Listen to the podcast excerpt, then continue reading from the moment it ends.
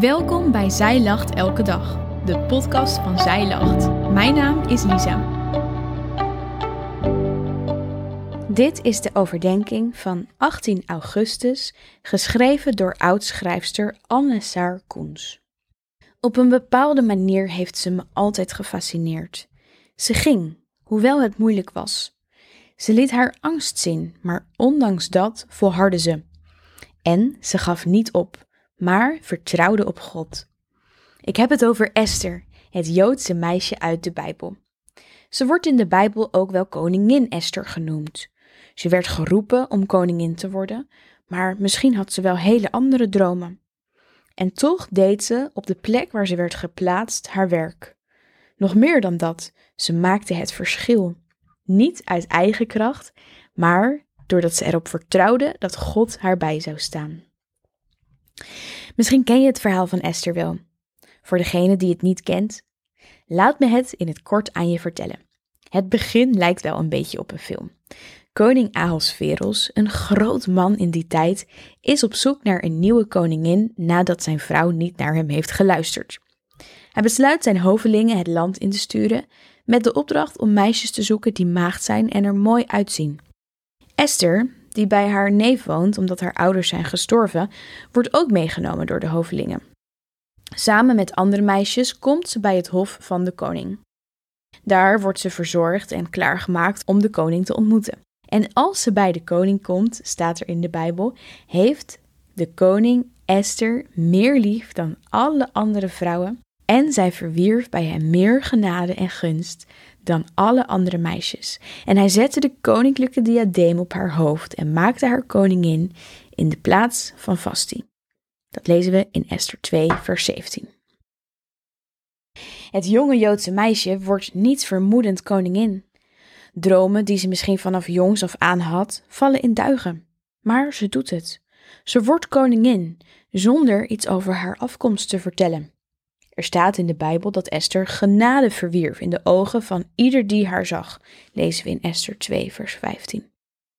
Bijbeluitleggers vertalen het woordje genade ook wel met gunst. In het Engels wordt dat vertaald met grace, kindness, mercy, compassion. Zijn we ons ervan bewust wat we uitstralen naar anderen? Stralen we iets van Gods liefde uit? Mogen we delen in Gods genade en mag dat zichtbaar worden aan anderen? Mag dit je gebed zijn, dag in, dag uit. Laat uw liefde door mij heen zichtbaar worden, zodat ik meer en meer op u mag gaan lijken, Heer. Esther verwierf genade in de ogen van ieder die haar zag. Maar toen ze daar stond om naar de koning te gaan, wist ze niet wat haar te wachten stond. Ze was daar aan het hof geplaatst met een opdracht, zonder dat ze het zelf wist. Niet lang nadat ze koningin is geworden, wordt er namelijk een nieuwe wet uitgeroepen de wet van Haman, met de ernstige boodschap dat alle Joden gedood moeten worden. Alle Joden. Maar Esther, de koningin, is zelf van Joodse afkomst. Wanneer Esther dit hoort, schrikt ze. Ze moet iets doen, maar wat? Mordechai, haar neef, vertelt Esther dat ze haar plek moet gebruiken en dat ze alles op alles moet zetten om het tij te keren. Ze moet naar de koning om te zeggen dat dit niet kan naar de koning gaan. Mordechai is vastberaden en laat aan Esther de volgende boodschap brengen. Beeld je maar niet in dat jij, omdat je in het koninklijk paleis woont, als enige van alle Joden zult ontkomen. Als jij nu je mond niet open doet, nu het moment daar is, komt er van een andere kant wel uitkomst en redding voor de Joden. Maar jij en je vaders familie komen dan om. Wie weet ben je juist koningin geworden met het oog op een tijd als deze. Toen liet Esther het volgende antwoord aan Mordechai geven. Roep alle Joden die in Susa wonen bij elkaar en vast voor mij. Eet niet en drink niet, overdag niet en s'nachts niet, drie dagen lang. Ook ik zal op die manier vasten, samen met mijn dienaressen. En na die voorbereiding zal ik naar de koning gaan, al is dat tegen de wet. Moet ik omkomen? Goed, dan zal ik omkomen. Esther 4, vers 13 tot en met 16. Wie weet ben je juist koningin geworden met het oog op een tijd als deze. Misschien moet je wel op deze plek zijn, Esther, om hier het verschil te maken. Esther, het meisje dat koningin werd. Ze wist niet waarom ze daar werd geplaatst, Maar na dit voorval wist ze het wel. God plaatst mensen op een plek die voor hem bestemd is. Ook al zouden wij die plek misschien dwaas vinden, God gaat zijn ongekende gang. Met Esther, met jou, met deze wereld.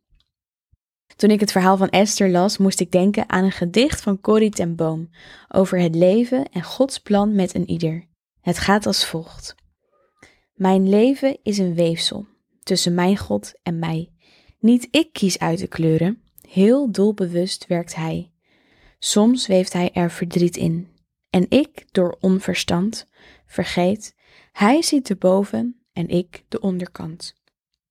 Als het weefgetouw zal rusten en de spoel niet meer schiet om, zal God het doek ontvouwen en verklaart Hij het waarom.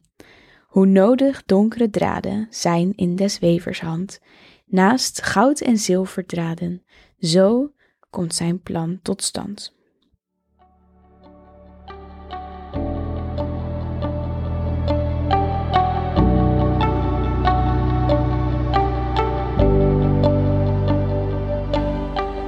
Dankjewel dat je hebt geluisterd naar de overdenking van vandaag. Wil je de overdenking nog eens nalezen? Check dan onze website.